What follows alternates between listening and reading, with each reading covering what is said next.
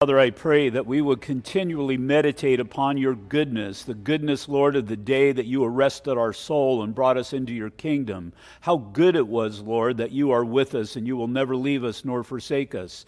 The goodness that we have set before us, that one day we will be in your presence. And Lord, just the good for today that you want to work through our service. And so, Lord, we just submit ourselves once more to you, that Holy Spirit, you would guide us and teach us, bring us through your word, Father, to a degree of maturity Lord, in which you use us beyond our imagination, we pray. In Jesus' name, amen. Why don't you turn to your neighbor and tell him, Happy Sunday. Happy Sunday.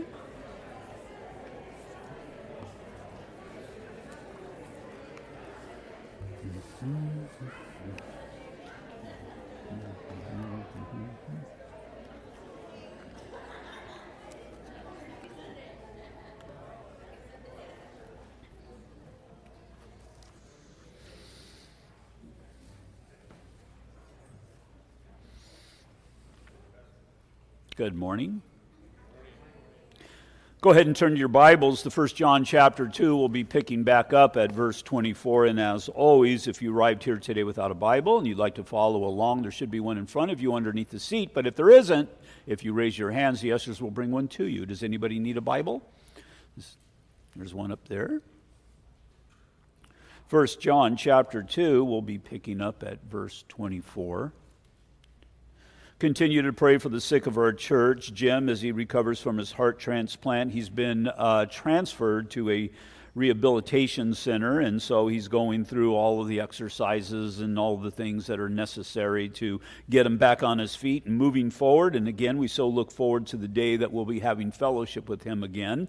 Um, also, Donna has been remo- uh, not removed, but moved to a rehabilitation center as well. She's dealing with liver cancer, with uh, pneumonia, and a broken foot, and so some serious things there.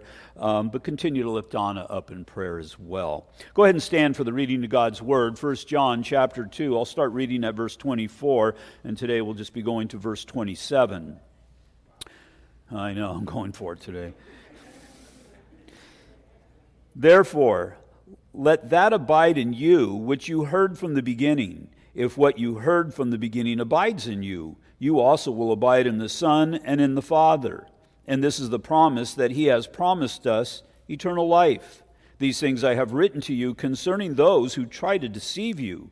But the anointing which you have received from him abides in you, and you do not need that anyone teach you, but as the same anointing teaches you concerning all things and is true and it is not a lie, and just as it has taught you, you will abide in him. And so, Father, we see that word abide that occurs so many times. And I pray, Father, that today, as with every time we open your word, that we would check our lives, that we would check our walks, that we would understand, Lord, the things that you have given us are for reasons and purposes. And so today, are we truly abiding in you? Show us what that means. And I pray, Father, that through that you would strengthen our faith and hope. And Lord, just bring us to the place once again of maturity that we are used by you in means that are beyond our abilities, we pray. In Jesus' name, amen. You can go ahead and be seated what the Apostle John is, is, telling us here, if we're really part of the family of God, we'll abide in the Lord and the things of the Lord, and we'll get into what that means. And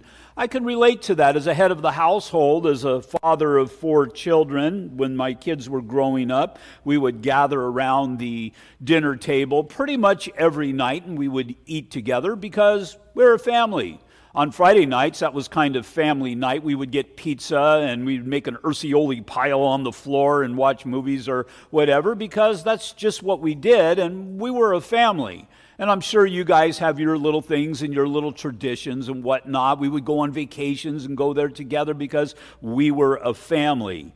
See, you can be born into a family, but if you're not abiding in that family, if you're not part of that family, are you really part of that family?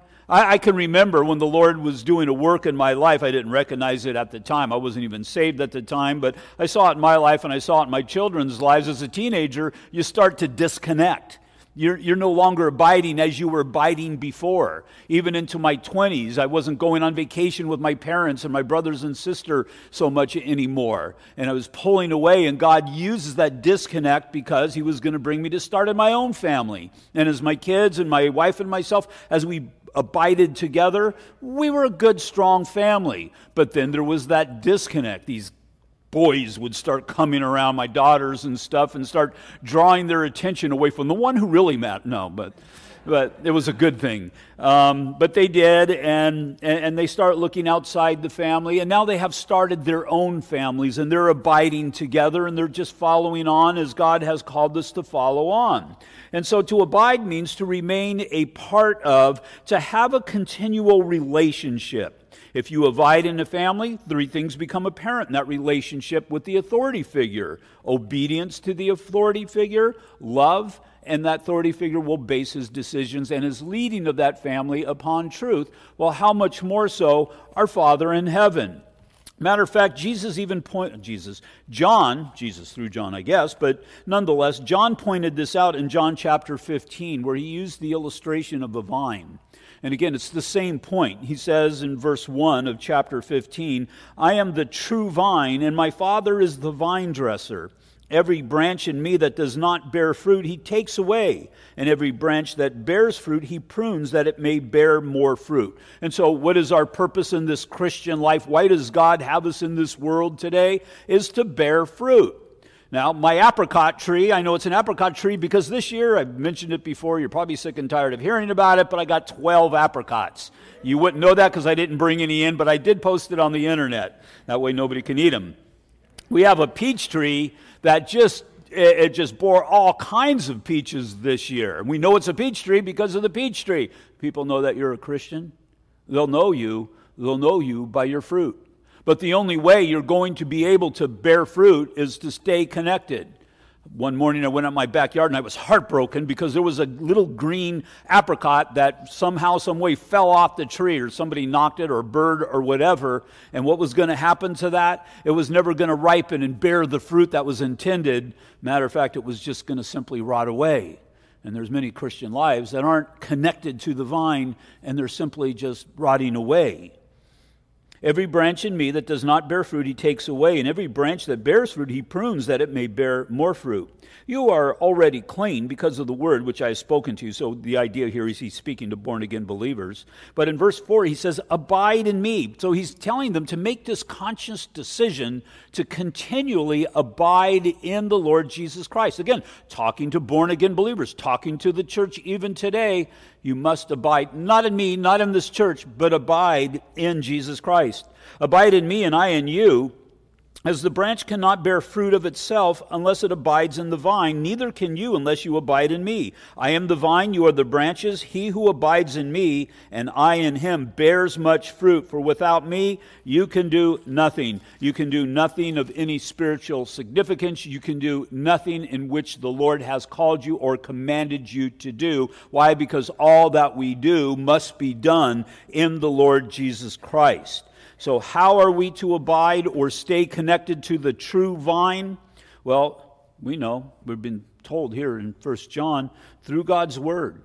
And even more than that, through God's Word illuminated by the Holy Spirit. There's the working of the two in our lives the Word of God as we sit and as we read it personally, as we come together corporately, as we study it, small groups, and so on and so forth. But again, and again, the ladies are looking at the giftings of the Holy Spirit and what you're seeing in that, and you're seeing, you know, on Tuesday morning and Tuesday night, you're seeing the work of the Holy Spirit and how the work uh, the Holy Spirit interacts in our lives and, and through the Word. So two integral parts here: the Word of God, but also the Holy Spirit not the power of God, but God who empowers us. Empowers us by giving us understanding, giving us an ability, and motivating us to live it and to share it. And this is how it is to be for those who are abiding in the body of Christ, who are connected to the true vine. Anything else is a deception and is not of the Lord. Paul told Timothy in 1 Timothy 4:1, "Now the Spirit expressly says that in latter times some will depart from the faith." That means those who were in the faith, those who were connected to the, the vine, but at some point they're going to disconnect from the vine. It says giving heed to deceiving spirits and doctrines of demons. There will be those who are deceived and then in turn themselves be deceivers as well. 2 Corinthians chapter 11 verses 13 through 15, he's speaking of of false prophets, deceitful workers, transforming themselves into apostles of Christ. And no wonder, for Satan himself transforms himself into an angel of light. Therefore, it is no great thing if his ministers also transform themselves into ministers of righteousness whose end will be according to their work. So it's they look really good from the outside. They maybe even sound, they're eloquent in speech. And maybe a big building, ornate sanctuary, all of these things, but it's all superficial because the message, unfortunately, has been perverted. Why? Because they're connected to those things, or they're connected to a man behind a pulpit, or whatever it might be, and they're no longer connected to the true vine, that which you're going to get spiritual nourishment, that which is going to be the source for truth and rightness within the body of Christ. When that branch is severed, you're just like that little apricot that, that fell on the ground. Not only is it not going to grow, but it withered away and it just became dust once again. It, it, it, died apart from being connected to the vine. So remember what we looked at last week, what the Apostle John has told us of those who did not abide and left the church. I'm not going to read it right now, but we saw it in verses 18 through 23. And what John was doing in those verses, and we looked at it in depth. John was kind of using a little play on words, and he kind of does that throughout his epistle. We have Jesus Christ. Remember Christ? Christ in the Greek, Messiah in the Hebrew, it means the anointed one. Jesus is the anointed one. But then he also brought up this concept of antichrist. Not the antichrist as far as end time antichrist, but he's talking about antichrist, small a, but plural, these people who are not anointed. And so you have these anti or instead of anointed ones. They have the appearance, but they're not teaching the truth. Ones who are not anointed. What are we? We call ourselves Christians. We are anointed ones. We are the ones who have been anointed for God's work. What does it mean to be anointed? We saw the definition of that in Acts chapter 10, verse 38. God anointed Jesus of Nazareth with the Holy Spirit. And so that's the key. Jesus set the example so many times in his earthly ministry. It, for him, it was at the point of his baptism. It's not necessarily at the point of our baptisms, but it's at the anointing of the Holy Spirit as the Spirit alighted upon him like a dove, as the Spirit came upon him. As we have the Holy Spirit upon us, we are anointed for the work of ministry. We saw the example last week of the priest and the king in the Old Testament. These are men have been called to lead God's people. They were to do a work that was bigger than them. It's one of the things that King David was concerned with his son Solomon, that the work was greater than him. And so we have this intimate prayer of King David seeking God to empower his son for the work that he set before him. But in each of these men, the king and the priest, they were anointed with oil, and the oil is a picture of the Spirit that comes upon them. And what does it do? It saturates them. As they pour it on their head, it would be over their whole body. And the idea is, is that these men who have been called to this particular ministry are now prepared prepared because they are not acting in the flesh, but they are acting in the spirit. And even for the right reasons, we can still act in the flesh. I mean, do you want to come up and see somebody behind the pulpit who is maybe a good teacher, maybe a sincere teacher, but is acting according to the flesh, is relying upon their own personal abilities? Or do you want to listen to, do you want to be taught by somebody who is filled with the Spirit and is enabled by God?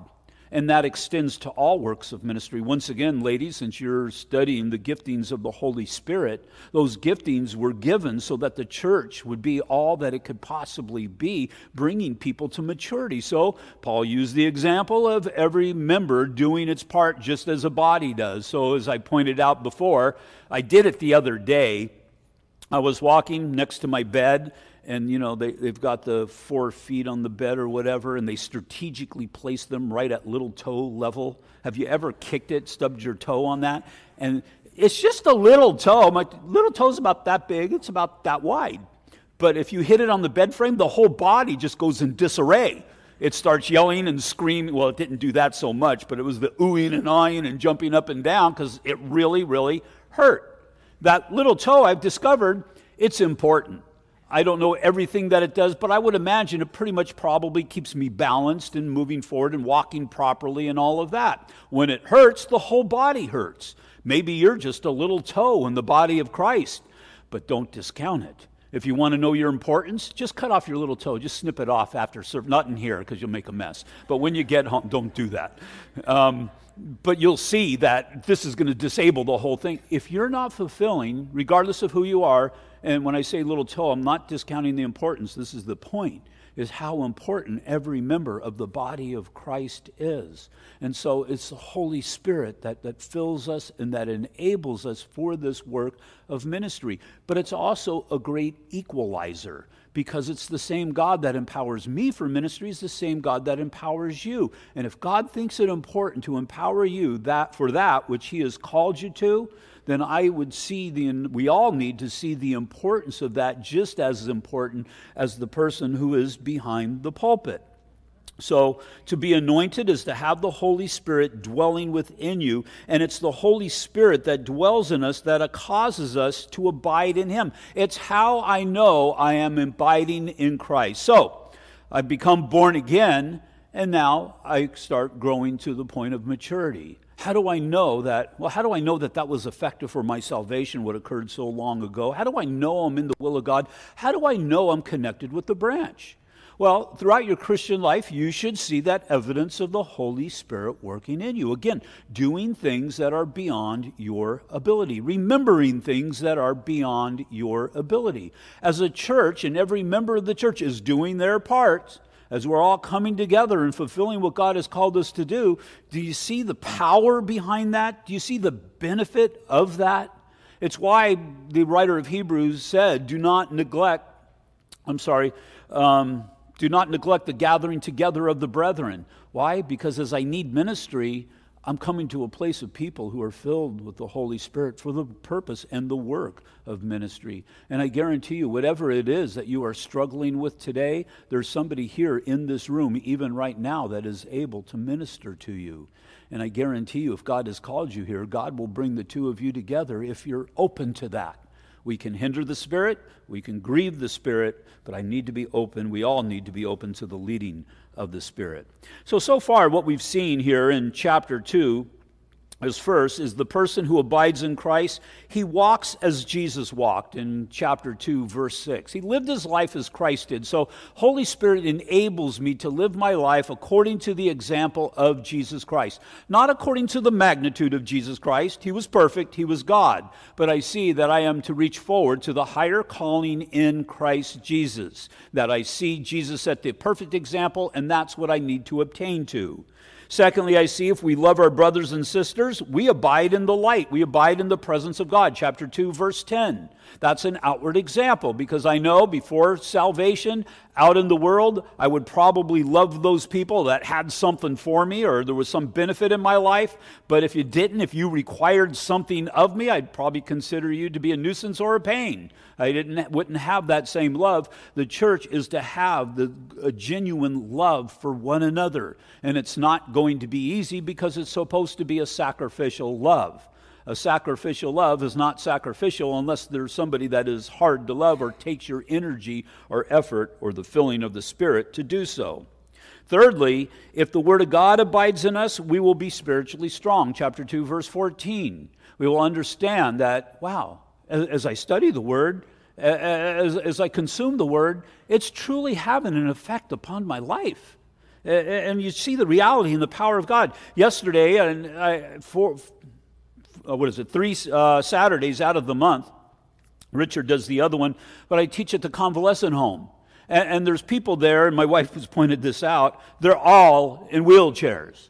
And there's some that are even slumped over a little bit, and some you're not even sure if they're there. But after I finish teaching, I go and I greet each, each of them before I leave. And you can just see just the joy that they had because somebody came and, and taught them the Word of God and I can see the Word of God working, not in all of them, because again, there's certain physical issues that are present there without a doubt, but I can just see the power of God's Word working in those people. And what God has placed it upon my heart is to prepare those people to be witnesses within that hospital. And so we see the reality of God's word and how powerful it is. And really, it's just an amazing thing.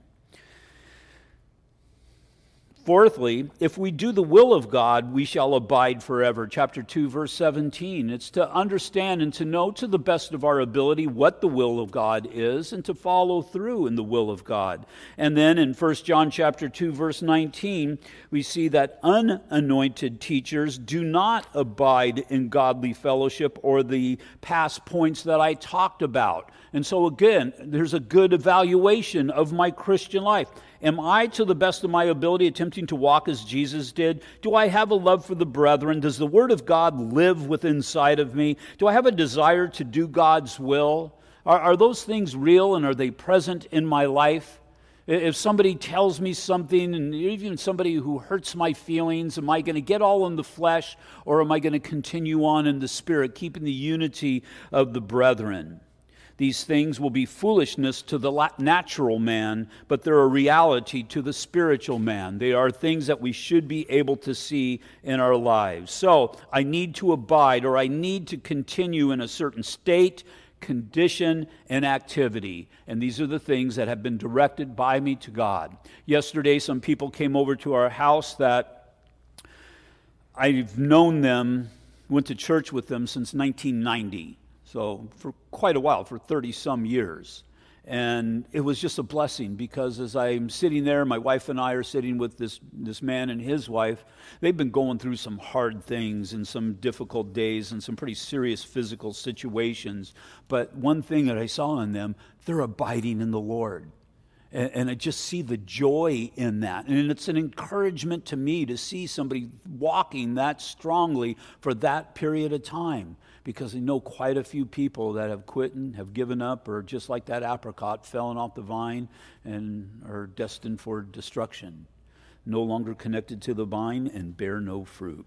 Verse 24, therefore, let that abide in you which you heard from the beginning that if you that i'm sorry if what you heard from the beginning abides in you you also will abide in the son and the father so why is the therefore therefore well, the therefore is therefore because of verses 21 through 23, and I'll read those. It says, I have not written to you because you do not know the truth, but because you know it and that no lie is of the truth. Who is a liar but he who denies that Jesus is the Christ or the anointed one? That person is the Antichrist who denies the Father and the Son. Whoever denies the Son does not have the Father either, and he who acknowledges the Son has the Father also. Therefore, let that abide in you which you heard from the beginning. If what you heard from the beginning abides in you, you also will abide in the Son and the Father if you do not want to be deceived, if you want to know that you continue in the truth and you want the assurance of hope, abide in that which you heard from the beginning. Have a decision to do it, a direction from God to do it, and be under the leading of the Holy Spirit to fulfill it. And so, remember the beginning of your Christian life? What was it that you heard? You heard the Word of God. Somebody spoke the Word of God, and it was illuminated through the Holy Spirit. But see, it didn't just stop there. This is something to be a common occurrence throughout your whole life. That which I heard from the beginning was the gospel and the power of the Holy Spirit that was just that powerful enough to change and to alter my life. Once again, how many times have I said it? Look at the timeline of your life. You should see the day that you were born again. You should be able to look before that and see who you used to be, and you should be able to look after that and see whom you're becoming to be and see a great difference that occurred either on that specific day or during that time frame. There has to be that reality because the greatest witness in your life should be your changed life because you know it greater than anybody. If you see no change, then something's missing there, isn't it? It's that day that you should have become born again. You can make today that day, but nonetheless, as if you're a born again believer today, as you look back and you realize that process of salvation that God has used in your life, I should be able to see that today. Therefore, let that abide in you, which you heard from the beginning. Again, the gospel. if what you heard from the beginning abides in you, if the gospel continues to live within inside of you, then you will abide in the Son and the Father. So the Word of God is a connection point through the power of the Holy Spirit. That I understand that this is God's love letter to me. I, I, got the mail a while ago and I opened it up and I opened up this one letter and I'm thinking, this is a bill. And I don't owe anybody $20,000. And I'm, I, I'm, I'm just beside myself, but then I looked and it was written to somebody else. It was one of our neighbors. The, the, the, believe it or not, the business over there next door to us, they're 1957 Cedar, we're 1957 Vineyard. And so our mail gets mixed up. And I was relieved because that was somebody else's mail. They owe this person $20,000. And so, problem, I was reading somebody else's mail. If the Word of God is strange to you, maybe you're reading somebody else's mail. You're not part of the family of God. But if you desire, or if you are part of the family of God, then it's going to minister to you, and then you will see the work of the Spirit working in your life for God's purposes of transformation and for growth. In James chapter 1, verse 21, we are told to therefore lay aside all filthiness and overflow of wickedness and receive with meekness the implanted word which is able to save your souls. On that day that my soul was saved, the word was implanted in my life. And the term that he is using, that it is implanted, it germinates, and now it's going to bear fruit, or over time, it's going to bear fruit. As you heard the gospel and it changed your life, continue in it, never stop the word. But if we see, if we look at Jude only one chapter, uh, verses 17 through 19, it says, But you, beloved, remember the words which were spoken before by the apostles of our Lord Jesus Christ, how they told you that there would be mockers in the last time, or Antichrist, who would walk according to their own ungodly lusts. These are sensual persons, people who are living according to their own will and own desires, who cause division, not having the Spirit. And so, if you have the Spirit, if the Spirit has convicted you, if the Spirit continues to convict you of things that are contrary to God, if the Spirit motivates you, you know that the Spirit dwells inside of you, and that's a sign of your salvation. And so I heard the Word of God, and there's just something about it that just changed my life and continues to change my life. And then I do recognize that the Holy Spirit, well, good, remain in that, abide in it, grow in it, acknowledge the Holy Spirit. Holy Spirit's God. You can pray to the Holy Spirit. Holy Spirit, come upon me. Holy Spirit, enable me. Give me the assurance of my salvation, but the motivation for your call and your will in my life. And again, the Word of God, just recognizing it as it is God's love letter to His people. And again, if it's just completely foreign to you, maybe you're reading somebody else's mail. But you can come in to the family of God through faith in Jesus Christ. So continue in the, poor, the pure milk of the word until you reach maturity. And when you reach maturity, you're not done because then you start teaching others and seeing others grow in the knowledge of the Lord Jesus Christ. Why? Because God's gospel was good enough to save us and grow us. So do not neglect it, do not minimalize it, do not alter it for any new and improved belief, movement, or sensation. We're always looking for something new and you'll hear something, and unfortunately, a lot of times secular TV or exposes will reveal these things, some latest movement within the church, and it's always new and improved, it's always better than before. Well, unfortunately, they have put lipstick on a pig. They, have taken their false teaching and their defilement of God's word. They made it to look like something pretty, but in actuality, it's still something unclean. Anything added to the word of God is unclean. The Word of God and the will of God and living a Christian life is hard. It's difficult. It takes energy and effort. God will enable us, but it's going to take you dying to yourself. That's a reality. Anything that tries to take that dynamic of difficulty out of it, they're deceiving you. And, and, and, usually they're convincing you to stay inactive and to, and to receive of that which is easy. That's not Christianity. Christianity, you're going to suffer tribulation. You're going to you're going to encounter conflict in your life. Those are just simple realities. I think it was last week we looked at the reality of spiritual warfare. Maybe it was in another Bible study. I'm teaching too many Bible studies lately. I can't change, remember what's what, but it's okay. Spiritual warfare is a reality.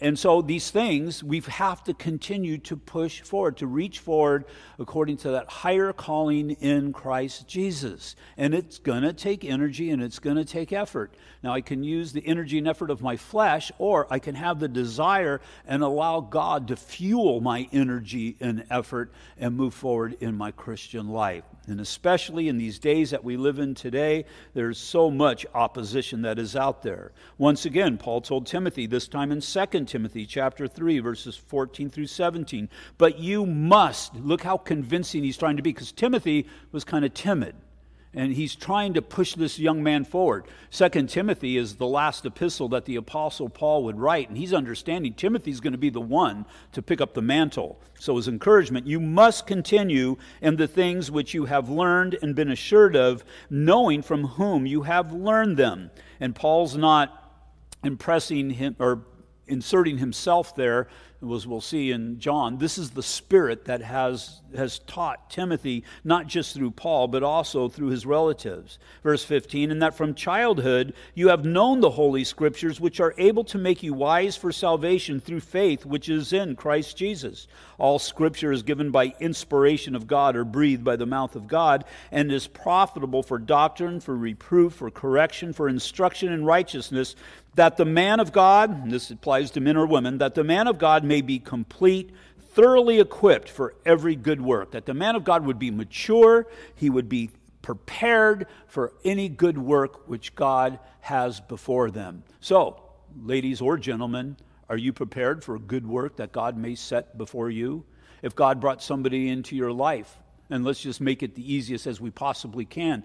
Somebody comes up to you and says, Hey, what must I do to be saved? Are you able? And, and your answer isn't, let me go get Pastor Mike. I remember I had somebody, I was at home, it was in the evening, and somebody called and said, Hey, this person wants to be born again. Let me give you the phone. And that was fine, and I explained it to him, but God's wanting to use you at that point. And the people that He brings into your life out there in the streets or whatever, maybe, you know, as you go about your life, He's brought you because of who you are because your personality is going to minister to them. Because of how you look, I mean, all of these things work together for God. And it's just going to open these little doors for the gospel to go into the soul of that person. God wants to use you to bring somebody into the kingdom of God. Are you prepared for that good work? Or you run into a born again believer who's backslidden and is out there out in the wilderness, and God wants to use you to bring them back in to the shadow of God's wings. Are you prepared to do that? As we sit in Bible study after Bible study after Bible study, they're all designed to bring us to the point of maturity that when I have the opportunity of leading somebody to salvation, I'm prepared to do that. When I have the opportunity to strengthen the brethren, I'm prepared to do that. This is the reality of what the church is. It's not just, hey, that's the guy behind the pulpit, he does all the work. I don't mind. Matter of fact, it's a fault of mine. I will do all the work. But that's not what Christianity is all about. It's about doing, it's about coming together and preparing that we would all do what God has set before us. Verse 25, and this is the promise that He has promised us eternal life. Who is the us who received eternal life? Those who abide in Christ and have the assurance that they are His. There's a couple of places where John has recorded Jesus' promises of eternity to us in his gospel. In John chapter 6, verse 40, he says, And this is the will of him who sent me, that everyone who sees the Son and believes in him may have everlasting life, and I will raise him up the last day. For those who abide in Christ, that's an awesome promise. And don't just let that slip by your head and, you know, one of these cross references that he's brought you to, that's nice, let's move on. No, this is the will of him who sent me. This is the will of the Father who sent Jesus, that everyone who sees the Son, how do we see today? Is by the sharing of God's word, and believes in him may have, it's not like you might have, the idea is a surety here, have everlasting life, and I will raise him up that last day. In John chapter 14, verses 1 through 6, Jesus had just told his apostles that he is going to die upon the cross. And this is the assurance that they and we have from God. Let not your heart be troubled. You believe in God, Believe also in me. In my Father's house are many mansions. If it were not so, I would have told you. I go to prepare a place for you. And if I go and prepare a place for you, and you need to receive this, you need to internalize this, I will come again and receive you to myself, and where I am, there you may be also. And where I go, you know, and the way you know. Thomas said to him, Lord, we do not know where you are going, and how can we know the way?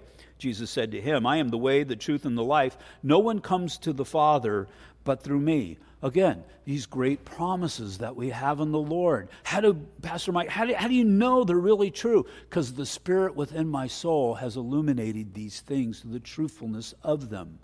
Everything that has occurred in my life, according to the Word of God, from this point to the past, has been right, good, and true. God has been faithful for every step of the way. And if you look back at your life, you'll see the movement of God's hand in your life for the fun, good things, but also in the midst of the hard things as well. But you'll see how God has delivered you from every difficult day and every hardship. And so the same God that has been faithful up to this point is going to be the same God who is going to be faithful all the way through until you arrive at his doorstep at the throne room of God. And again, these are great assurances we have, and you need to possess them. But the only way you can truly possess them is to have the surety by being connected to the vine or abiding in Christ, looking at the list that I have read earlier. And so the promises that God has given us, they carry current blessings and future blessings. The current blessings that we have is Jesus Christ with us, the Lord watching over us, and the Lord protecting us and again, if this life is taken from us, then we have eternal life in the presence of God. I was talking to somebody again the other day, and it was a woman speaking of her husband who was dealing with cancer, and she was saying at one point she was just praying that God would take him. You know, because she knew where she didn't want to lose him. Get rid of him, Lord. No, she she didn't want to lose him, but she had a confidence of where he was going. And I'm just thinking, man, what great faith what great faith to be able to release a loved one into the hands of God. Would you be able to do that? If your spouse isn't able to do that, then are you truly abiding in Christ? If your loved ones aren't able to do that, are you really abiding in Christ? This woman had an assurance of her husband abiding in Christ that she could pray that prayer. And as it turned out, God didn't want him at that point, and he's doing a lot better. But nonetheless, we may see these things that we have these current blessings for the things that go on today, but also future blessings in John 17 3. And this is eternal life that you may know that they may know you, the only true God, and Jesus Christ, whom you have sent. No longer just know of, but that we would have that personal relationship with God to understand that He's there for us, to understand the magnitude of the love which He has displayed for us or to us. Verse 26 These things I have written to you concerning those who try to deceive you, the Antichrist once again. These things I have written to you, and he's pretty much speaking of verses 18 through 23, again, what we looked at last week. And he's really speaking of those who do not possess the Holy Spirit. Those who do not possess the Holy Spirit are opponents of God. And again, they present themselves as angels of light. They'll be good looking. And what I mean by good looking, there'll be an appeal there, an exterior appeal, an outward appealing there. Their, their speech, they'll, they'll, you know, what did Paul tell Timothy? They'll tickle your ears. They'll be really funny. They'll be a really good teacher. How could somebody like that be evil? How could somebody that? But when you strip all of that away, what are you left with? When you take down the facade, what is there? Is it the truth of God's word, or is there just a lot of fluff? Is, there, is it just a vapor? Is there anything really to grasp onto to live a life that is pleasing to God, and especially as the difficult days come? Because again, as J. Vernon would say, that's where the rubber meets the road. If you don't know who J. Vernon, who, who knows who J. Vernon McGee is? Okay, I just want to make sure that I'm not just J. J. Vernon McGee. He he went to be with the Lord. I think it was in the '80s. He was a preacher from Oklahoma, and uh, he, he, spoke with this deep accent. Matter of fact, when we first got saved, my wife would have him on the radio, and it's like, turn that guy off. But after you get used to the accent, he had a lot of good truths there. And one of his favorite sayings is, "When the where the rubber meets the road, my dearly beloved, where the rubber meets the." Anyway, I'm not a good Okie. That's why I married one.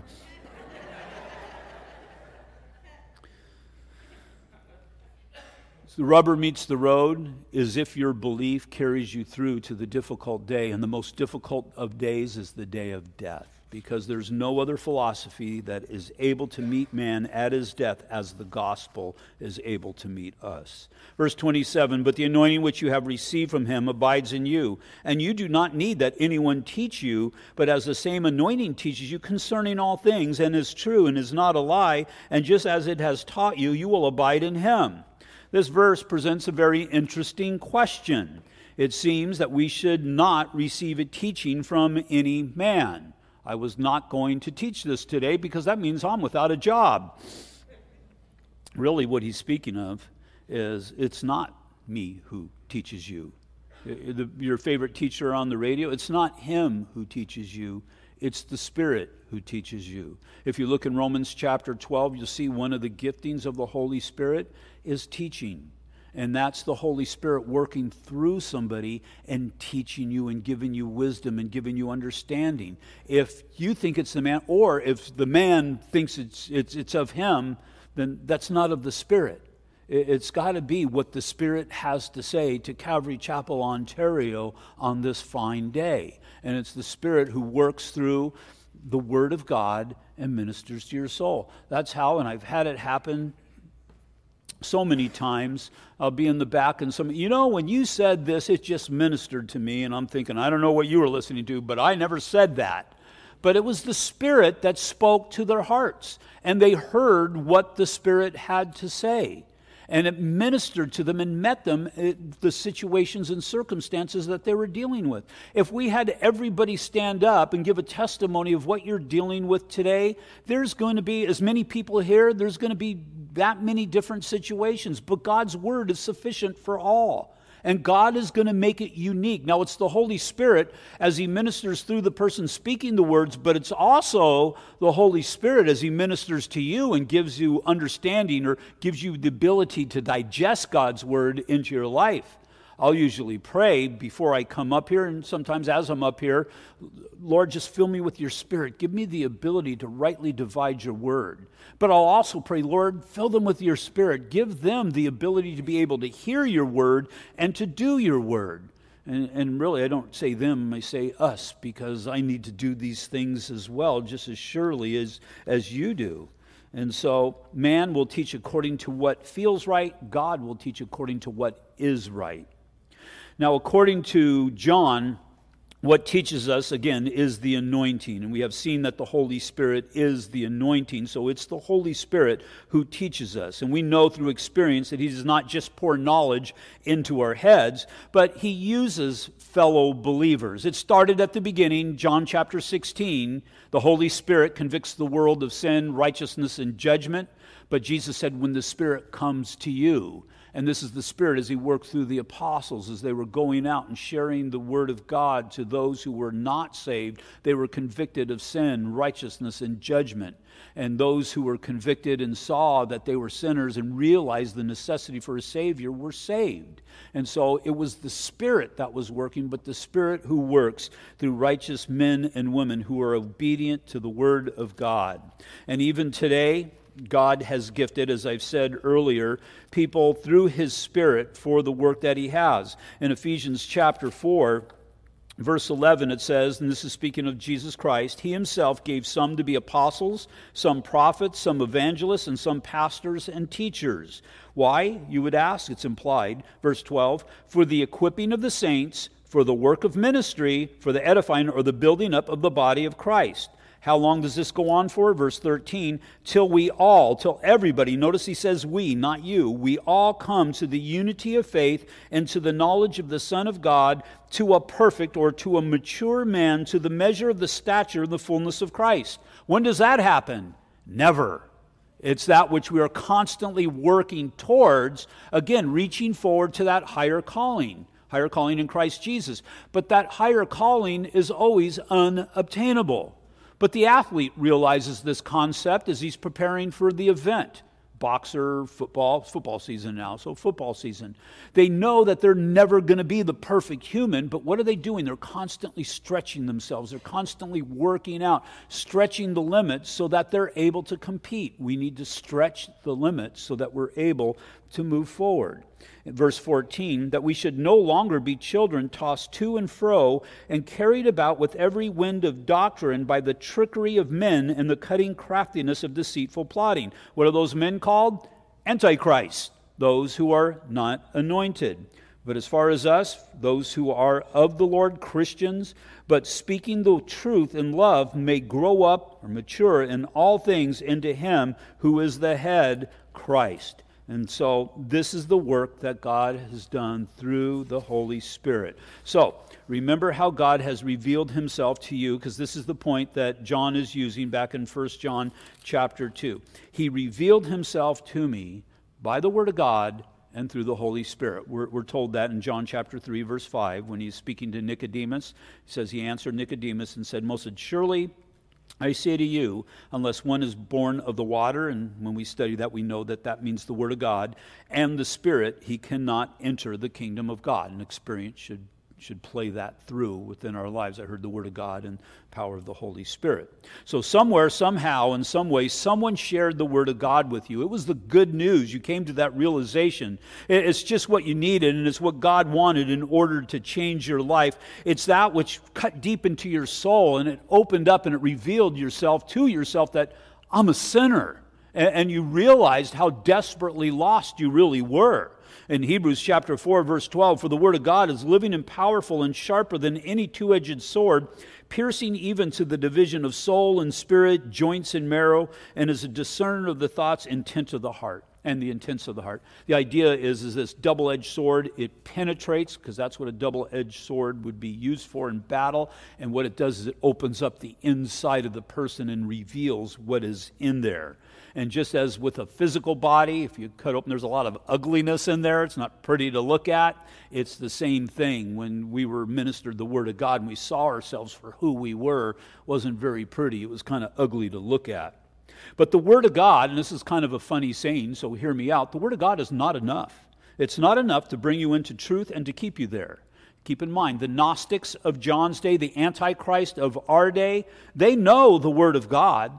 They may even read the Word of God. I know people who have read the Word of God and know the Word of God back and forth, but they're not saved. What is missing is the Holy Spirit who makes the Word of God come alive. Because remember, the person who isn't saved, even though he's reading the Bible, he's reading somebody else's mail. There has to be the Spirit working on his heart, convicting his heart of sin, righteousness, and judgment that he would come to the realization through reading the Word of God that I'm a sinner, and then he would submit himself to God through belief. If the skeptic is just reading the Word of God and he's just doing it to start an argument or whatever it might be, just to gather ammunition, he's not doing himself any good. Matter of fact, he's going to be more accountable on the day of judgment. Now, it's a good, don't get me wrong, it's a good place for him to be because prayerfully that the Word of God would convict them and the Spirit would do a work in their lives.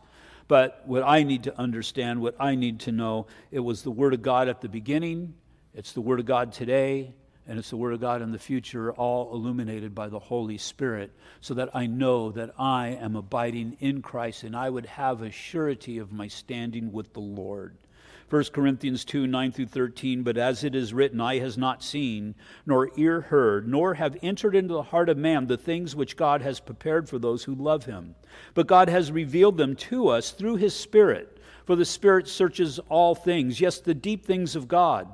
For what man knows the things of man except the Spirit of man which is in him? Even so, no one knows the things of God except the Spirit of God.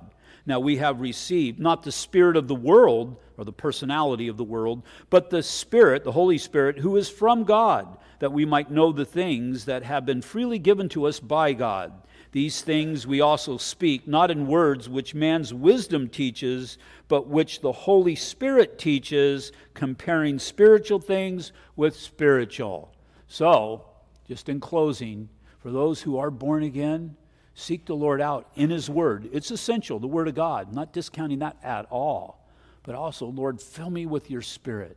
Give me understanding. As I'm going to church, fill me with your spirit. Give me understanding what the pastor has to say. As I'm sitting on my couch in the morning during the week, give me understanding, Lord, as I open your word and what you want to speak to me today. Because you see how those two things work hand in hand for the purpose of growing us, maturing us, and preparing you, especially for that person. Hey, what do I need to do to become born again?